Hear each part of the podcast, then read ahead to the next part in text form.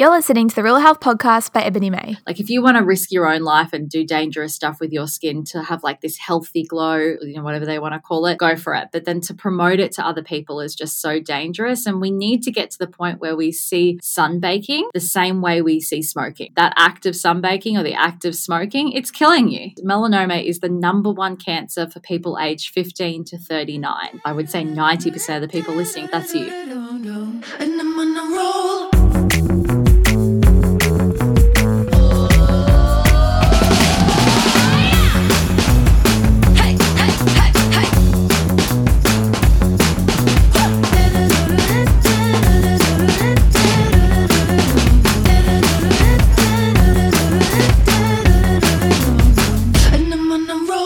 Happy Friday and welcome back to the Real Health Podcast. As always, I'm your host, Ebony May, and I'm really excited for you guys to listen to this interview. I think that it is a really, really important one and one that really touched me and has made me want to make a few changes in my personal life. So, this is an interview with Courtney Mangan.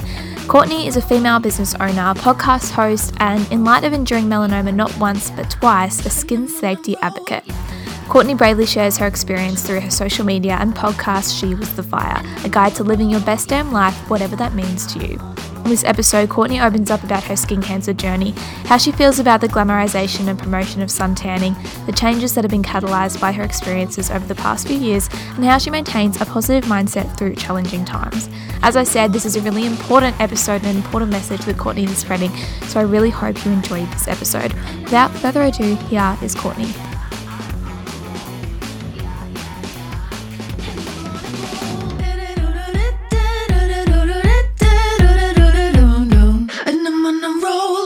Courtney, welcome to the Real Health Podcast. So excited to have you on today. Thank you so much for having me. I'm so excited. Okay, so I start every single podcast the same way, which is asking my guests, what does the idea of real health mean to you? I've had this on your other podcast and I was thinking like what can what can I answer? Because like to be honest, I'm not the person that's like out there working out every day and you know like having the perfect diet. I think I'm more of like the the every girl that you know tries really hard and sometimes stumbles. So I think for me, um, real health means like a healthy relationship with my body and a healthy mind. So I'm really big on like the mental health side of things because like your mind is where you live. So for me, it's like my mental health is the most important thing to me. And so if that means that like working out or feeding your body better is like what gets you to that real health stage and that's excellent or maybe it's like other things that you've discovered that are best for you so i think for me real health is like knowing what's best for your mind and body and soul i guess as well Mm. What do you find is the best for you to exercise your mental health? Well, I think the biggest thing for me is sort of knowing myself well. So I think one of my strengths, like thankfully, I'm not somebody that does struggle from any mental health issues like anxiety and depression. I'm really thankful for that. Um, and I think that one of the, the reasons for that is that I have the ability to kind of assess at all times. So if I am having a day where I feel like a bit shitty or I'm, you know, like I'm a bit low or I'm angry, whatever it is, straight away I'll be like, what was the trigger? Like what's caused this? I feel like there's a flow on reaction from things usually with me. And so I straight away try to identify things. So I'm quite self aware to recognize like what's going on. Even when I have good days and I'm really happy, it's like, well, what triggered that as well? So I can continue to replicate it. So for me, that's like what is mm-hmm. my sort of I guess my strength with my mental health, it's just always being aware. And when I am in a bad mood, just making sure that I figure out why and then try to counteract that rather than just sort of sitting in it and then getting, you know, lower and lower and lower. Yeah, I think I think that self awareness is a skill that that is so so helpful in, in every aspect of life. Have you always been really good with self awareness? Uh, yeah, I think it is something that my brother's like extra good at it. Um, and I think that sometimes it's it can definitely be a double edged sword where it's like, especially for women, you can be a little bit too self aware and then you could focus on all those negative sides of yourself. So I think it's important for it to be balanced that you know both your good and bad sides. It's not just about focusing on all the things that maybe you need to work on. But yeah, my family is like pretty good at um, you know giving you shit when you need to and bringing you back down to earth. And so I think from a young age, I've kind of, you know, it was never really that family that was like big on participation awards. It was like, no, no, first is what you need to, you know what I mean? So it's kind of pushed you. But then even if you didn't get first, it was like, that's okay. Like, you know, cross country is not for you, but I did see you walking and then I'll hear about how I walked at cross country for the rest of my life when I was in grade seven, you know? So I think it probably was ingrained in me because my family, like, whilst they're very supportive, it's also a very realistic environment. Mm, I love that so much. I can resonate with that. I've got three siblings and my brother is not even two years younger than me. So we were very competitive growing up and very similar. Oh, okay. Yeah, close in age, I can bet.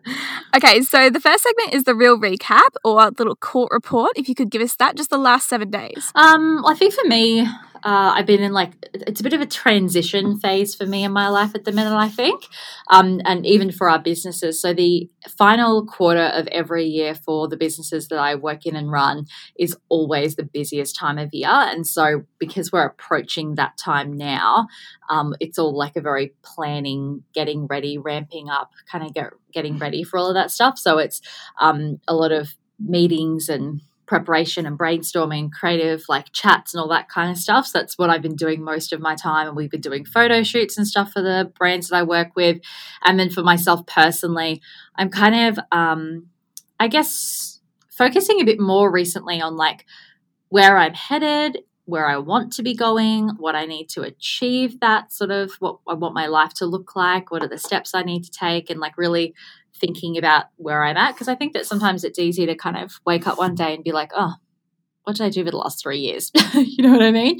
It's almost like, you know, when you mm-hmm. drive to work sometimes and you're like, I have no memory of even how, what road I took to get here. You're just like on autopilot.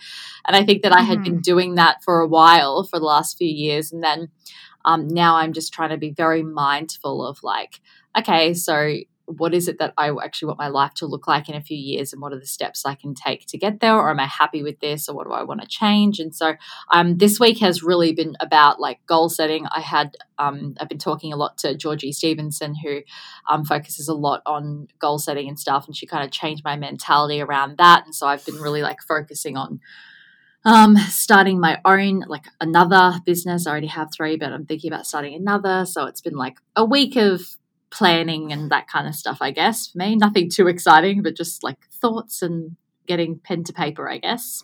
Yeah, I saw that you interviewed Georgie as well. I did the uh, round one of the Rise and Conquer project too. So, um, oh? Mm, yeah. So it was interesting for you to talk a little bit more about what what sort of hit home for you. Um, and it's I've loved that speaking to a few people who have done it because it's made me want to do the course again. I think I'm going to go back and do it while round two is doing it, just because when you like when you were talking about limiting beliefs, I was like, oh my god, that is so important. Or like I realized one of my other limiting beliefs. Like I think it's self development it just never ends. It's like always more that you can go back and do. Yeah, exactly. And I think for me, like I know this is probably a limiting belief, but I do like to do things sort of one at a time. And I think with Georgie's course, it was kind of encouraging you to think about all of your goals in one hit. And then every week you're trying to like, what are the beliefs for that? What all those goals? So I think for me, it might be better if I just focus on one thing and figure out what all the limiting beliefs are with that and what the steps are I can do to overcome it. And then once I've done that, move on to the next thing. I think that's what will work best for me anyway. But yeah, I think refreshing that stuff is always a good idea. Okay, so could you just give me the elevator pitch of who you are and a bit about your work and just if you met someone on the elevator and they said, Who are you? What do you do? Oh, wow. I've never actually thought about an elevator pitch before. I guess, um, okay, I'm Courtney Mangan. I'm 34 years old, um, born and bred on the Gold Coast. I own two businesses. One's called Spin & Co. It's a branding agency. The other one is called The Spin Studio, and it is a network for podcasts. And I'm also the creative director of a skincare brand brand called James Cosmetics. And um, I'm just like a pop culture addict, I guess, is what I would say about my social life. I love that. I love following you as well. It's so funny hearing your voice because I'm so used to hearing your voice, whether it's on the podcast you do with your brother or your own podcast or your stories. So yeah, I keep I keep forgetting that I need to talk back to you because it's two ways yeah. I, I, know I have to like make sure I pause for you to talk because I'm used to just talking to myself. okay, so I want to get into the thick of things, and maybe some people will know who are listening, maybe some people who won't. But um, I definitely, I think that the message that you're spreading through your social media, well, one of the messages you're spreading through your social media, I just wanted so badly to have you on the podcast because it emulates everything that I am about. So in 2017, you found out that a mole on your back was melanoma. And I think sometimes we associate melanoma with people who constantly sunbathe and never wear sunscreen. So, given your vigilance around the sun and sun protection and skin checks, how did you feel when you were diagnosed with melanoma? Well, I mean, for me, it was like to be honest, I was very vigilant with sunscreen, but I wasn't ever super vigilant with my skin checks. That was the first skin check I actually had by a specialist. I had a couple from GPs that said that the mole was fine prior to that, um, but I had kind of put off my skin checks, which was pretty stupid given my dad has scars all over his back from skin cancer. He got his first skin cancer at 12 years old. Um, and my uncle passed away from melanoma. So it was a pretty stupid thing for me not to have gotten checked. But I think you just always think it'll never happen to you. And I had kind of been told because I have brown eyes and red hair that that's a better combination than red hair with green or blue eyes. Um, and that people with that combination are more prone to melanoma. So I guess I was pretty naive. And the fact that I always wore sunscreen, I was like, oh no, I'm fine. Um, and I was never someone that like I don't really ever go out and sunbake you know, I wasn't like ever trying to get a tan because usually I would just burn. But what I discovered, it's more that sort of incidental sun that you don't realize. Like where my mole was, was exactly where the sun would hit me every time I would drive to work on the back of my right shoulder. And it was that that ends up getting me, not the, you know, the few times that I was on the beach and forgot to reapply my sunscreen. You know what I mean? It was that like every single day in that one spot that I wasn't applying sunscreen because I was like, oh, it's just 15 minutes in the car. You know, oh, I'm just walking to get coffee down the road. It's not a big deal, but it's, it is, you know, UV rays are dangerous when, whenever and how long, however long they are, you know? So that's what, um, was shocking for me. And I, I, think my first diagnosis, to be honest, was very different to the second one. I was just like, oh, I was stupid. I should have got checked sooner. And that was pretty much just my how I felt, honestly. I just felt like it was my fault and I was stupid. And that was really all it was. You said, and I heard in the podcast as well, that you got a few GPs to look at it. Did you feel annoyed or angry that they'd said it was fine when it wasn't? Um, I mean, like at the end of the day, I guess I'll never know. It could have just turned bad when I finally went to the specialist because moles do change over time. So, um, however, it was in pretty close succession. Um, even my specialist, when he checked my body, I said to him, he said, looks fine. And I said, what about this one? And he said, looks fine to me, but we'll get it looked at just in case. So even he thought that it did look fine. Um, but yeah, I'm not going to lie. Like, I do wish that they had said something and maybe just gotten a bit, bit safe than sorry and had it checked initially with, with the GP. But uh, all I do is blame myself. My dad told me to go to a skin specialist and not to trust a GP because it's not their job to look at moles every day. And so I should go to someone who that is solely what they do every single day. So I, I really just blamed myself. Mm-hmm. Well, yeah, you've definitely inspired me when things are open back again and I'm back in Geelong to go and get a skin check because I haven't had one. I have asked GPs about. I have a few moles, so I've always gotten them to check them, but definitely am going to be more vigilant about that. So thank you. that's good to hear. Love that. so I think the thing about your story, like you just said, that really got me was the fact that it is all the incidental things that you don't really think about. So, on the flip side, if we know that you know, that is detrimental as well. How does it make you feel when influencers promote or glamorize tanning? And what do you think we need to change in today's society to take sun safety more seriously? I mean, oh god, it's it's everywhere on Instagram and there's even an influencer who's just launched a bloody business that's like a melanin heightening product or something like something that you take to go out mm-hmm. in the mm-hmm. sun and like get a better tan it's one that sort of shit shouldn't be allowed on the market and the government needs to look at what they're doing around restricting these kinds of products even products where it's like you know um, i'm not going to name any brand names actually but it's like that it's a, a tanning oil with spf that's also a load of crap. You know what I mean? That mm. sort of stuff shouldn't be allowed in the market either, especially here in Australia. You know, maybe it's a little bit different with countries that aren't as close to the equator as us, but it's just so dangerous. Um, and then to see that influencers are promoting that, it's one thing to know that they're doing it, but it's another for them to, like, if you want to risk your own life and do dangerous stuff with your skin to have like this healthy glow, you know, whatever they want to call it, go for it. But then to promote it to other people is just so dangerous. And we need to get to the point where we see sunbaking the same way we see smoking. Mm. Because it's exactly the same. That act of sunbaking or the act of smoking, it's killing you. It's exactly the same. And it's something you're causing to yourself. And it's just so dangerous. You know, melanoma is the number one cancer for people aged 15 to 39. And that is what I would guess, I would say 90% of the people listening to that, that's you. Mm. You know, and it can happen to anybody, and it's something that you can control. It's something like 80% of skin cancers are something that we caused ourselves because of the sun. Imagine being told that you have like stage four cancer and knowing that you probably did that to yourself. Like it's unfathomable that you'd then go out and be like, oh, but I look skinnier when I'm tanned. Like, how do you look when you're dead?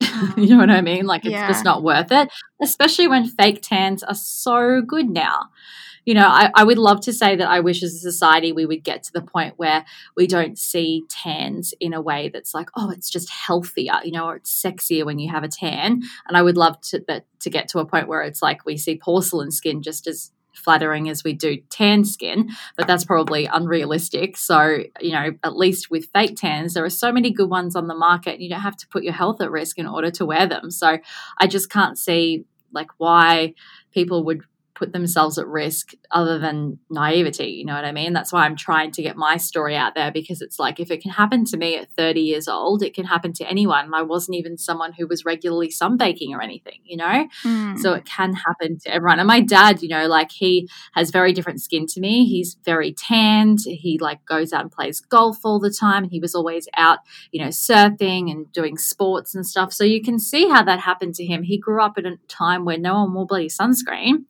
But, you know, my skin's completely different, but it still happened to me as well, you know? So it can happen to anyone. I just, I wish that influencers would realize that regardless of whether they want to be somebody's role model, if you have a following, you have to have a sense of responsibility. Yeah, I, th- I think so too. And I think it doesn't have to be, you don't have to be an advocate for anything, just do no harm. I think that these yeah. messages and the the um, the ideals that they're portraying are actually harmful. And I think it's based around the fact that when we see other people doing it and they're fine and they look great or they look healthy, we it lessens the fact that it might be dangerous. And I grew up with my mum has red hair and is just the most sun smart person I know. She hates the sun. So it was definitely I was raised with one extreme, but then as I started becoming a teenager and I would see um, even like in magazines and social media that it was such a, a glamorized thing to line the sun with oil. I thought, oh well they're doing it and they're fine. It must be fine. I thought, oh, my mum is just overprotective.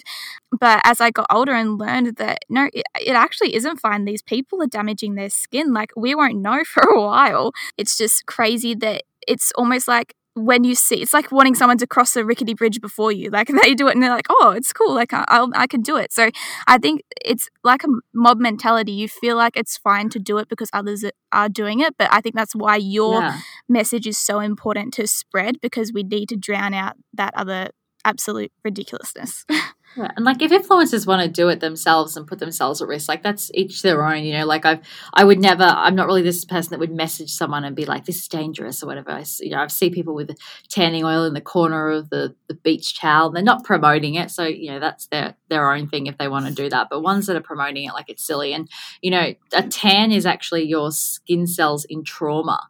That's why it's it comes up as a different skin tone because your cells are in trauma. So like it's it's actually not healthy at all. And the problem is is even the language that we use, like people will be like, if you're not tanned, oh, are you sick? Mm. Because you're not you know it's like it's even the opposite. There's all these negative connotations with being pale or it's like oh you look like edward cullen today. You know it's like all those kind of negative things that people say like you're a vampire or like get outside get some you know healthy sun get a sun kissed glow you know and it's like no that is deadly. I don't want to be out in the sun. So yeah, it's it's hopefully one day it changes, but it does.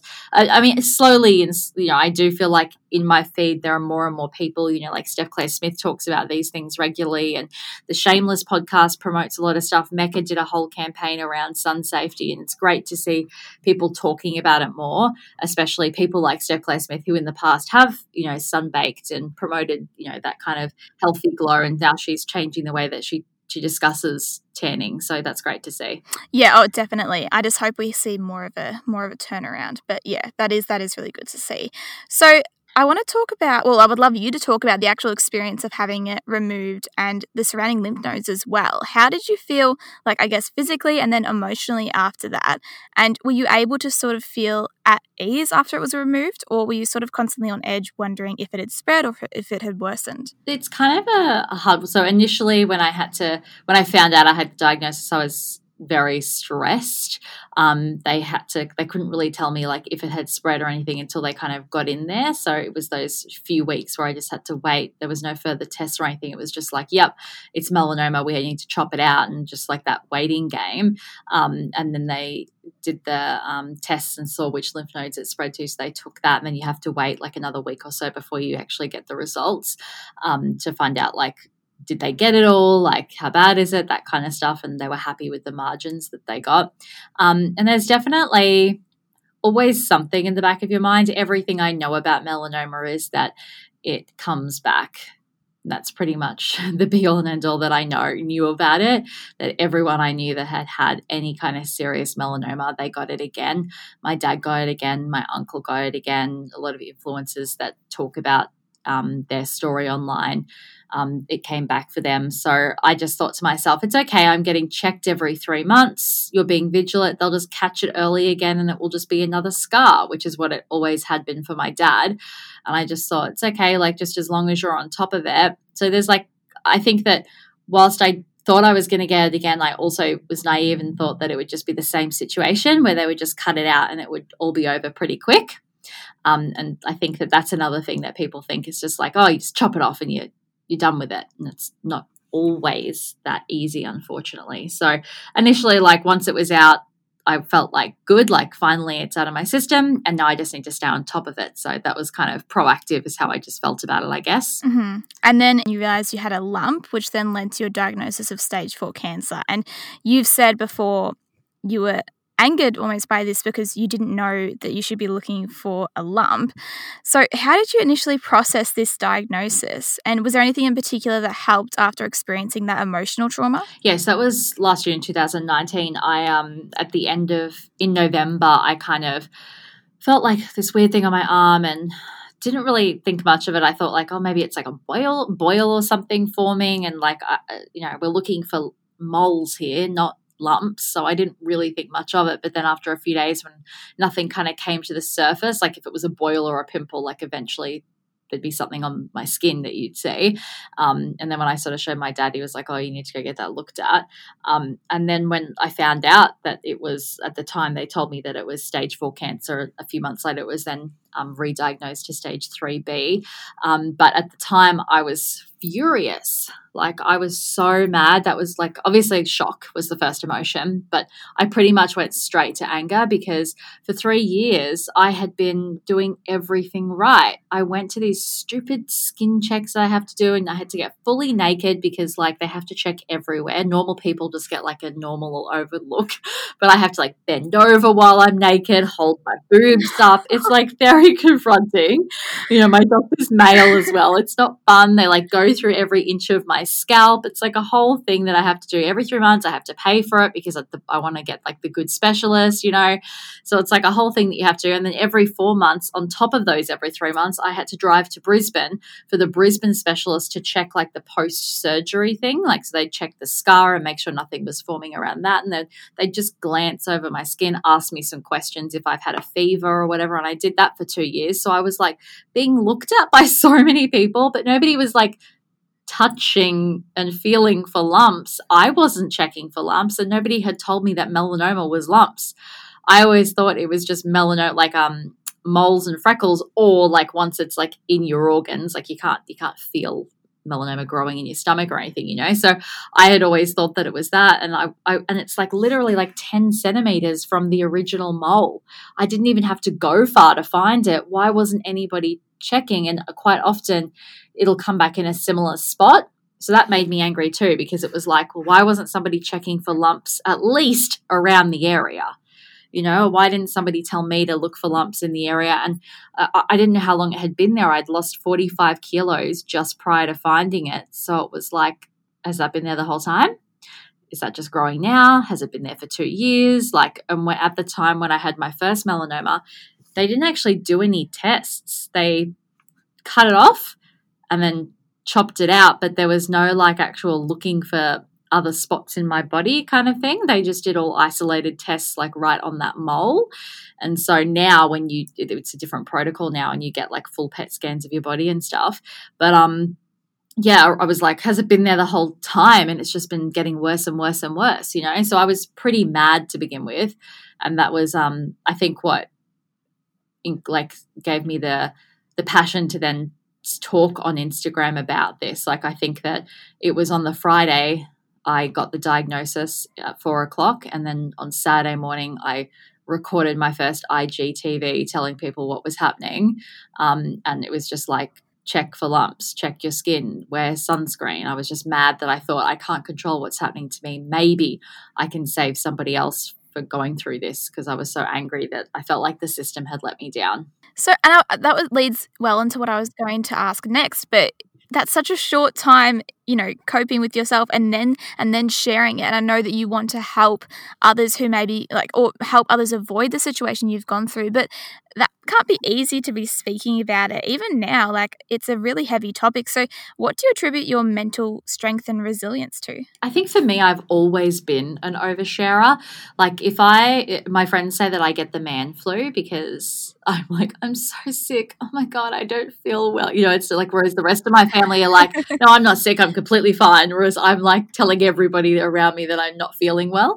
Um and so everybody says that i get the man flu. And i'm always the kind of person that if i don't like something, I'll say it. If I'm frustrated, I'll say it, like obviously in a nice way, but like if I'm you know, my friend does something that I'm not comfortable with, I'll say it straight away. If somebody uses a term in front of me that I don't think is like appropriate, I'll say it. Like I'm just always someone that's always said everything. And I've always shared like I, I, vent a lot to my friends and family that's how i handle things i don't bottle things up i just get it out and then i can move on with it and so i think that this was just another form of that where i could just get and i think it also was and it sounds weird because it's like you're putting yourself out there for the world. And I did IGTVs where I was crying and I was saying things that maybe weren't um, the perfect thing to say, you know, that I was experiencing the thoughts in my head and stuff. But when I was telling a lot of my family and friends, I had to deal with their emotions when I would tell someone I had cancer, you then had it come straight back at you, their emotions of how it impacted them. And you all of a sudden are consoling other people about something that's happening to you. And that is a very difficult thing to kind of feel like, okay, I understand you're upset, but like I'm the one going through it. Or like because you're a little bit angry, like if someone doesn't say exactly the right thing, you, feel like, oh, like, you know, my friend would get up and be like, oh, God, I've got a headache. And I'd be like, yeah, but I have cancer in my head. You know what I mean? I became very resentful of like the way that people around me were mm. kind of handling it. Or my family were very big on like, oh, you know, but it could be worse. It's all right. And we're kind of downplaying a little bit. And I found that very difficult. Whereas when I was putting in an IGTV story up, I could just say everything I wanted to say and no one was there to respond. And it was almost like a diary like a where I could just get all of my thoughts out and then you know no one like then obviously you get people that reply later on but in the moment when you're feeling the emotions when you're recording the video you're just putting it all out there and you're just getting your emotions completely out as raw as they are and then later on you upload it and then you're kind of in a different state of mind to be able to then hear people's silver linings or support or whatever it is you know? So i actually in a way found it like a little bit easier because it just was this great emotional outlet for me. It was almost like a therapist you know you tell your therapist everything you blurt everything out and then they don't say anything until you're completely done whereas your family and friends want to like console you or then you have to console them and it's like a whole thing you know? And you're playing with somebody else's else's emotions when you're like dealing with mm. your own. And so I don't know, but it just was like actually kind of freeing to be able to just like put it all out there unfiltered the way that I wanted to, not having to wait on somebody else's reaction for it. Does that make sense? I don't even know. yeah, yeah, no, it does. And I want to touch on something that you talked about. I think that was it hard to navigate when somebody would make a complaint like even if it was just something silly like a headache how how did you navigate that? Would you ever bring that up or did it make you like you said you started to feel a little bit resentful? How did you combat that? Well again like uh, as i said my strength is like recognizing what the hell's going on with me straight away and so i would immediately check myself and be like this is just a symptom of what you're going through. Like you don't actually like hate your friend because she's got a headache. Um, but it would still happen all of the time. And then at one point one of my friends was going through a breakup at the same time as i was going through fertility treatment because i had to freeze my eggs because of the cancer treatment before i started.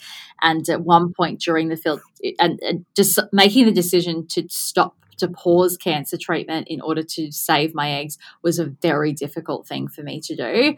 And I had a really hard time with that because I was so scared that the cancer would grow in the meantime. Um, and because obviously they give you all these hormones and stuff, like, is that making it grow faster? Like, I was really terrified to pause that.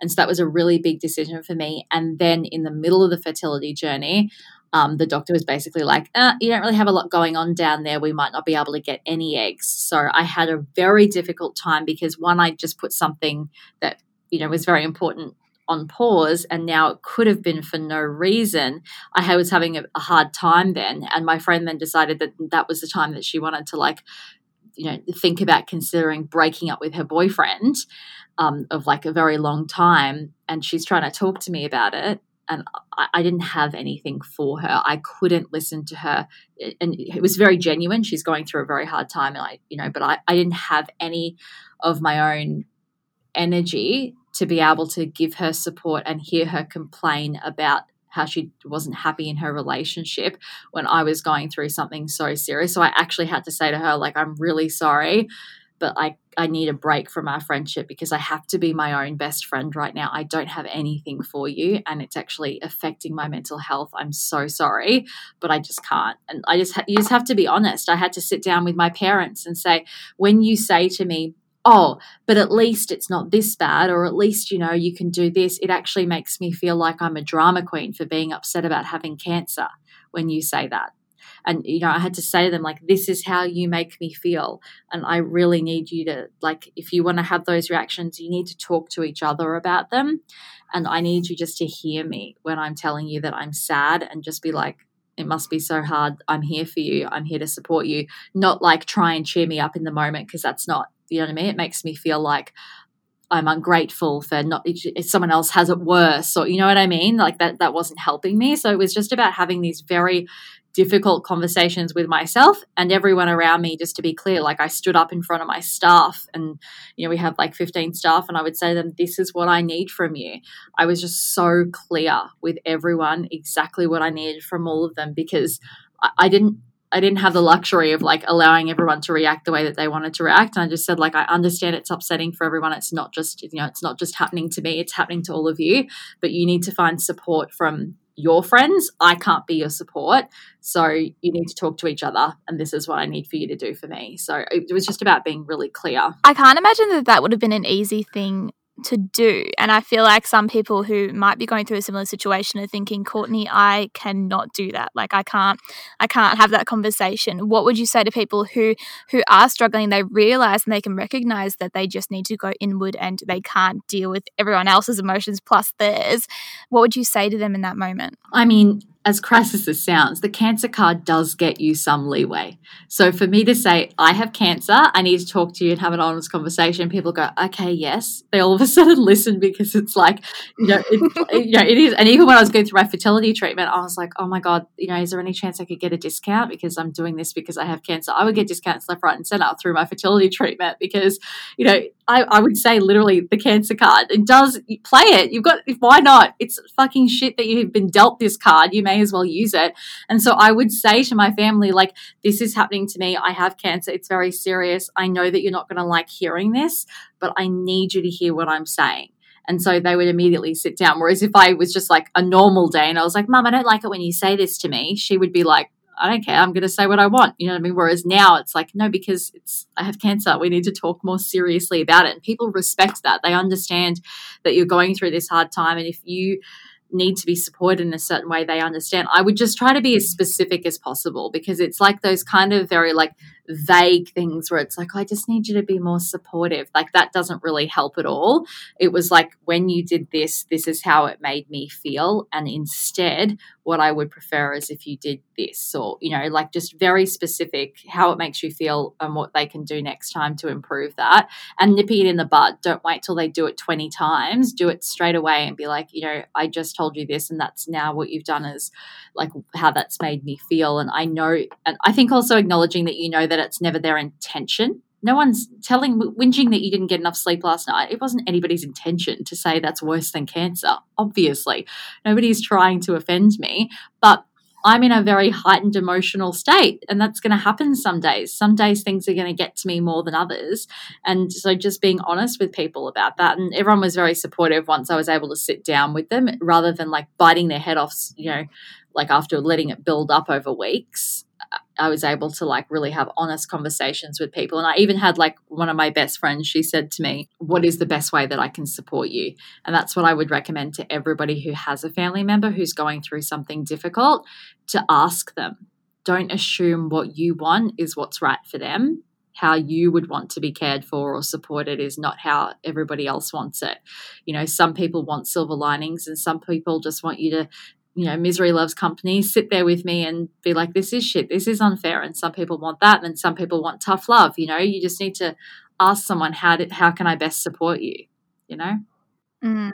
I think that people around you would appreciate it so much, just knowing how to act around you. And I think it's so funny because we we imagine that we would like to treat people the way that we would like to be treated in that circumstance, and we think that that's how people are acting. But sometimes I think we go into this weird default sometimes when we don't know what to do, and that particular saying, like, "Oh, it could be worse," don't yeah. tell me that that's going to make you feel, like that does not make anyone feel better. Like if someone's like, "Oh, that's what would yeah. make me feel better," mm, would it though? It's like when you tell someone to calm down. It's like that does that's not making me calm. cool. no, that's, that's a bad option. Yeah. Are there any changes that you've made in your life as a result of this experience with skin cancer? Like, do you think your perception uh, on life or your definition of success or any goals or desires have altered or been influenced by your journey? Oh, yeah, I've had, I would say, a, a really big change in my life. So, um, I think that my reaction was a little bit different to a lot of people that I've heard of anyway. When I didn't really go through that sad, depressed kind of stage, I went straight for like, I'm angry and I'm taking action. And one of those things, literally, I'd say two or three hours after I had received the diagnosis, and that, you know, it was very harsh. The doctor sat there and said, You've got a 50 50 chance of dying here.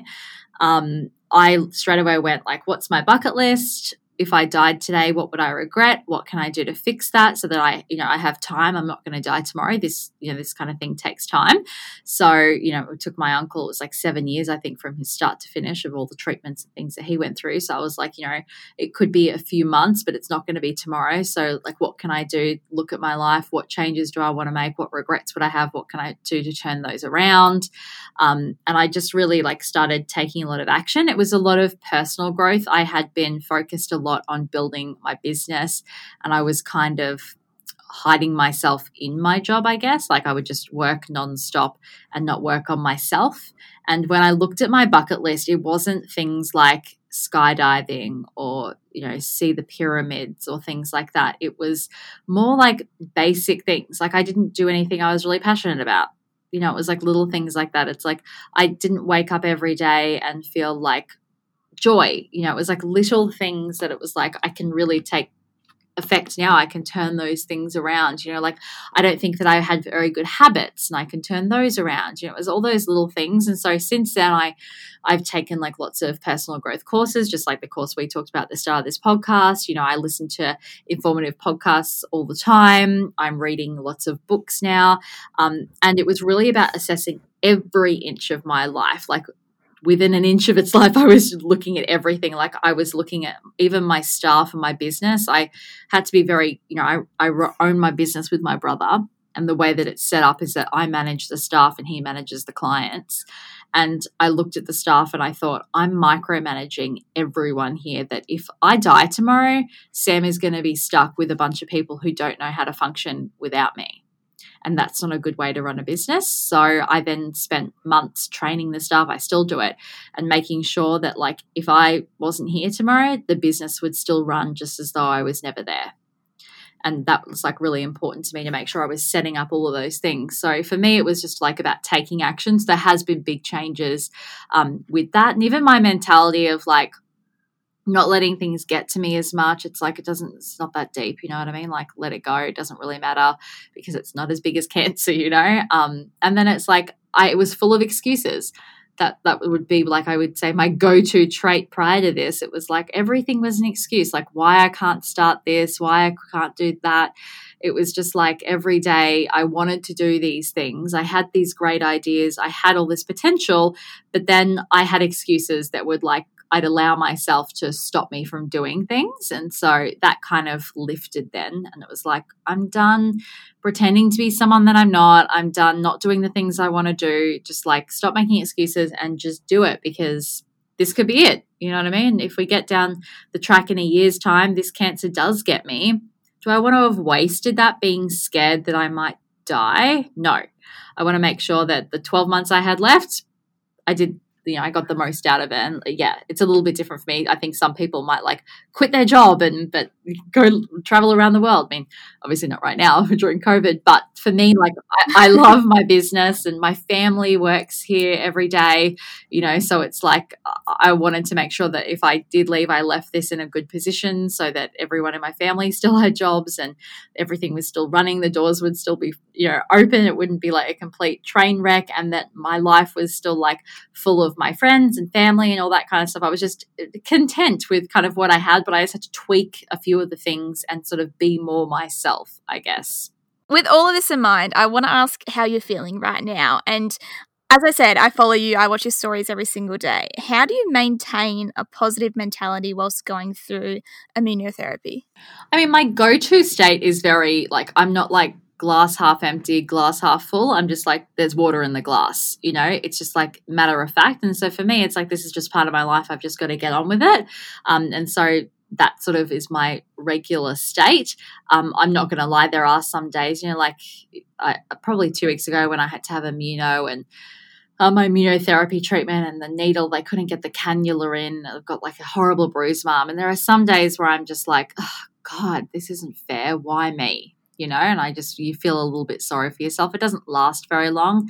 Um, and because I don't actually have any active cancer in my body at the moment, because they chopped it out and the immunotherapy is working, but I still have to go through all the treatment, sometimes that is kind of hard to get your head around because it's like, I'm not sick, but I almost feel like I'm a sick person as well. You know what I mean? Because you're having to go through, you're tired all the time because the immunotherapy and there are all these side effects, and you know you have to go to the hospital mm-hmm. every two weeks. So you kind of have this mentality where it's like you you are sick, but you're actually not at all. It's, it's a very weird limbo phase that I'm in. You know, I'm not allowed to have children for five years because you know of the cancer.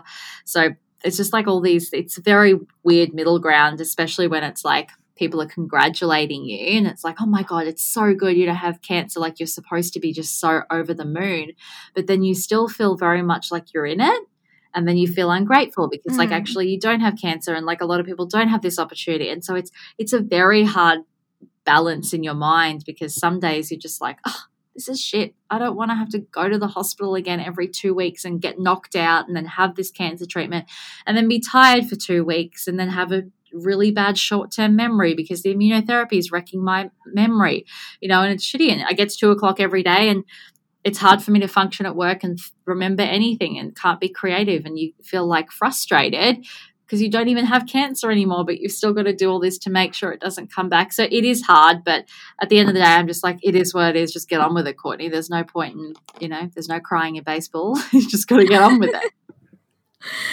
I want to talk about your podcast. You said that you have a podcast network at the start, but you recently started your own solo podcast. Um, she was the fire. What is the meaning behind that name, and why did you decide to start your own solo pod? Um, well, I think it was during um, isolation. So I was just like, so I'm still working, but it was very different uh, schedule, I guess, when you're working from home as to when you're in an office. Um, and so I had like a bit of time, uh, you know, on my hands and I was doing that whole like what would I be passionate about and I listened to probably like 3 or 4 podcasts every episodes every single day and obviously I own a network so I'm very passionate about podcasts and I just thought like what if I made my Insta story content or my IGTV content longer form you know, like I feel like I'm talking about all these really serious topics with mental health and body image and, you know, cancer and all that kind of stuff, but I'm trying to cram it into like 45 seconds. You know, it's not very long, a couple of slides on Insta story. Um, maybe I could do something more longer form. And so then I thought, like, well, I've got the microphones here. Like, why not? It'd be silly not to try. And it really did resonate with people. So I think it was like quite suited to me. So that was good. And the name came from um, this quote that I really liked from R.H. Sin that some women fear the fire and some women simply become it. Um, and there was another quote about like she was the fire as well. And I just I realized that when I went onto my Pinterest board when I was trying to think of a name, because originally it was the court report. And then I got really worried that people would think that it was like a, a law podcast or something. yeah. Um, and so I was like, oh, and then also the court report was something that I did on my Instagram when I was talking, giving reviews about TV shows. And because it was going to turn into something a bit more serious, I thought like, oh, maybe it needs to be, um, you know, a different name. And so when I went onto my Pinterest board, I realized that I had saved that quote I just told you, and also another one that said she wasn't scared of the fire, she was the fire. I had it saved like all on these Pinterest boards. I had it saved to my Instagram. Like, obviously, I didn't even realize that every time I saw this quote, I would save it. And I didn't even like know that I had a trend, but it was like everywhere through all of my social media saved items. And so I just thought, oh, that really resonates with me that like when I got this cancer treatment, I kind of did get this fiery passion to like fix and change my life and sort of become myself, which I was kind of like not really comfortable being for, before. And the reason I chose it like in the past tense was because I wanted to convey that like it's there. Like you always were the fire. We've just got to bring it out rather than like you've got to go in and search for it somewhere. You know what I mean? Like mm. it's it's already within you. You can just be yourself and then bring it out rather than going out externally to try and find this fire. Like it's in there. So that's why I said she was the fire. And then obviously like, you know, there's like fire starter songs and igniting your passion. There's like lots of like branding opportunities with that too. When you're in a branding agency, you think of all these things. um, and so, you know, it just like, yeah, it was a flow on from really just I randomly stumbled across it because it was just everywhere in my saved items without me even knowing. Mm, I love that. I love the name so much. And I love it now that I know why you named it. And tell us about the crown. Well, originally there was this quote from Maya Angelou that I really loved, and it's, it's kind of in different forms all over the internet. But it's it basically the the original story is that you know women as a whole or any kind of minorities is that like your crown has been bought and paid for. You just need to wear it on your head. And so when Maya Angelou would talk about it she would talk about you know um, the black community and then she'd also speak about women. You know it's like we've we've fought so hard to get where we are today and we've got the right to vote. We can go out and get jobs and do our own thing and we can be independent. Like so you just need to now step into that and live that life. You know what I mean? Like, don't wait to be invited. It's already been sort of set up for you. Someone else has bought and paid and made all these sacrifices for us to have all these opportunities. So just go ahead and do it. And so that was kind of where the crown thing came for me. And I was trying to work a name around that as well. Um, and I couldn't quite get there. So I just decided, like, oh, I'll just combine the two and use the fire name and wear a crown. I love that. Uh, and you recently shared a podcast on your podcast all about your cancer journey. How did that feel to have it all in one spot? Because as I was doing a little bit of stalking slash research, I did find it was your journey is scattered like someone on your Instagram. There were articles written about you, some on your blog. So how did it feel to, I guess, consolidate all of it in a podcast episode? It felt like a really hard thing to even do. And it's kind of weird because it's only been really like three years. The majority of it has happened since December last year. So it's not, you know, it's only like nine months essentially. Um, and it just felt like it was so hard to fit it into one thing. And when I sat down to write the podcast, because I usually prep, as you would know, you, you prep a podcast before you get on the mic. But then when I started prepping it, I, I was then feeling all the emotions. So I was like, stop, like you have to feel these raw emotions on the podcast. So then all I allowed myself to do was write down a timeline pretty much. I watched back some of my IGTVs just to remember things because my short term memory is not the best anymore. Um, and then when I got on the podcast, on the mic, I then decided to then like really dive into everything from there. And it went for a lot longer than what I actually aired. And I realized that I was trying to cram everything into one episode. So I was go- going into the fertility stuff. I was going into how I had to have conversations with family and friends. I was going into how I felt when I found out. I was going into the tests that I had to have, and it was too much. So then I just cut it all back and tried to stick it to the timeline and how I felt. And then I was like, I'll then do episodes specifically about the fertility you know freezing my eggs specifically about the conversations that i had to have specifically about the lessons that i learned um, and so it was uh, like i'm not gonna lie it was definitely hard to sit back in it. I really forced myself to get try to get back into that state because I wanted this episode to be emotional because I wanted to give the impact. If I'd sat there and gotten myself into like a robot state and just said, I got cancer, this happened, people might not be as concerned about wearing SPF. I wanted people to know, like, this is how it really felt at the time. Um, and I have like a PET scan coming up, and I just realized the date was coming up soon and the PET scan kind of checks my whole body if any cancer has grown. And so I just found out that a couple of days before. And so I was feeling a bit of a funk having to get that test again and worry about like, you know, going in to get the radiation for it and like the whole ordeal that comes with it and then the waiting game for the results, you know. And so I'd kind of gotten myself in a bit of a like, oh God, I'm scared about getting the cancer back. And so I was pretty up, pretty emotional when I sort of sat down to do it. Like obviously I'm not I, I could never fake it um, and even some of the parts I thought, oh, I kind of want to re record that, but I thought I won't be able to get myself into that headspace again where it was like the real emotion. So I just left it as is and just took out some of the big chunks that could be their own episodes, I guess. Um, but yeah, I think it was good to finally have it all in one spot because unless everybody, someone had followed across my whole journey and watched every single IGTV, they were just getting bits and pieces. And, you know, if you're a newer follower, you might be like, oh, it's not that big a deal. She just drops into the hospital every week and has a bit of a nap you know, and it's like doesn't seem like that big a deal because they weren't there to see, you know, when my uncle died of cancer during the peak of my cancer and I had to sit there and watch someone else die of something that I could be dying of and had to reconcile sitting and watching what could be my reality. And then i had to deal with the fact that like wow you're selfish. You're making someone else's death about you. And like that whole thing. And you know all, all the different things that come with it. And then i had to i got told that i wasn't allowed to get cancer treatment until i got my eggs frozen. And then having to deal with that whole you know mind fuck to really be like oh my god where am i going with this? So i think it was good to have it in one spot to kind of get people like an overview of everything. Because you pick up followers along the way that just don't go backwards and do their research um, like you have. So it's um, I think it was good to get it all in one place. It felt good to get it out. I waited till I was ready to tell that story. It wasn't till like episode 16 or something. So and I didn't want my whole podcast to be about cancer, so I didn't want to do it too early on.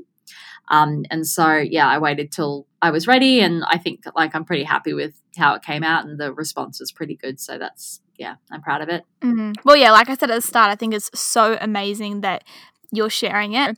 Okay, so I have one last question, and then we have our last segment, which is quick cues. Now, this question is a bit of a tricky one, but if you had a magic phone, you could set it to any sort of demographic, and it would be you could send any text, just one text, and every single person in that demographic would get it. What would you send, and what would the demographic be? Oh my gosh! Wow, I feel like I really need to think about this one. Um, I think that I would. How, how did you say how many words I have, or no? It's just a text. No. Um, no, I didn't give you a character limit. I think okay, it's not a tweet, so it's okay. Um, I think that I would probably send it to girls aged fifteen to like twenty five, maybe. Um, and I would just say, like, your relationship with yourself is your most important relationship that you'll ever have. I think that's probably what I would say. I think that that's a really important thing that, like, young women, even, you know, it took me a while to learn it and I'm not young. So I think that it's important that people realize, like, that's both physically, mentally, and, like, you know, everything that you're doing. It's so important because, like, you know, your mental health is just everything and how you speak to yourself, you know, how you treat yourself, how you allow other people to treat you with your body, your mind, everything. It's just so important. Oh, I love that so, so much. I wish you could have the magic phone to do that. okay. It's a cool question. so, quick cues, rapid fire, just whatever comes to your mind first. okay, I'm nervous. okay. What is your fave celeb food recreation that you have done? Um, I think it's probably Chrissy Teigen's miso carbonara. Okay, nice. I thought you were going to say the avo toast because I noticed that you've been having that a bit lately. Yeah, the, the Kylie Jenner avo toast with honey is pretty good. Um, but I just feel like it wasn't like that that much out the box. You know what I mean? Like it's just adding honey to an avo smash. But I feel like like an Asian with Italian influence from Chrissy Teigen's thing is just like such a unique taste and it's um delicious. Love that. Okay, books or Netflix? Netflix. Would you rather have a butler or a personal chef? Personal chef. And if you could never bath again or never have a shower again, which would you choose? Never bath, definitely. I, I can't wash your hair in a bath. Yuck. bath or is it is it should I have said bathe? It didn't sound right, did it? Would you, would you rather never bath again? Bathe. Yeah, but then it's also like bathe can mean like a couple of things, not necessarily in a bath, I guess. Never have a bath again or have a shower. Yeah, I would definitely choose not have a bath because I hate like I only ever do it very rarely. I have a bath, but I don't really like that whole like bathing in your own filth kind of thing and like washing your hair in there and shaving your legs. That's not my vibe. I was so enjoyed chatting with you, and I think that you're doing such an amazing job spreading the message that you are spreading. And I'm going to link everything below, but just quickly, where can people find you? Um, they can find me on Instagram at Courtney Mangan and on the podcast app for and the podcast called She Was the Fire. Amazing. Thank you so much for joining us. Thank you for having me. I appreciate it. That wraps up another episode of the Real Health Podcast. Thank you so much for listening. If you want to see or hear more from me, you can follow me on Instagram at Ebony May Health. We also have a podcast Instagram too, which is at Real Health Podcast. Can't wait to talk to you guys in the next episode. Until then, I wish you happiness and real health.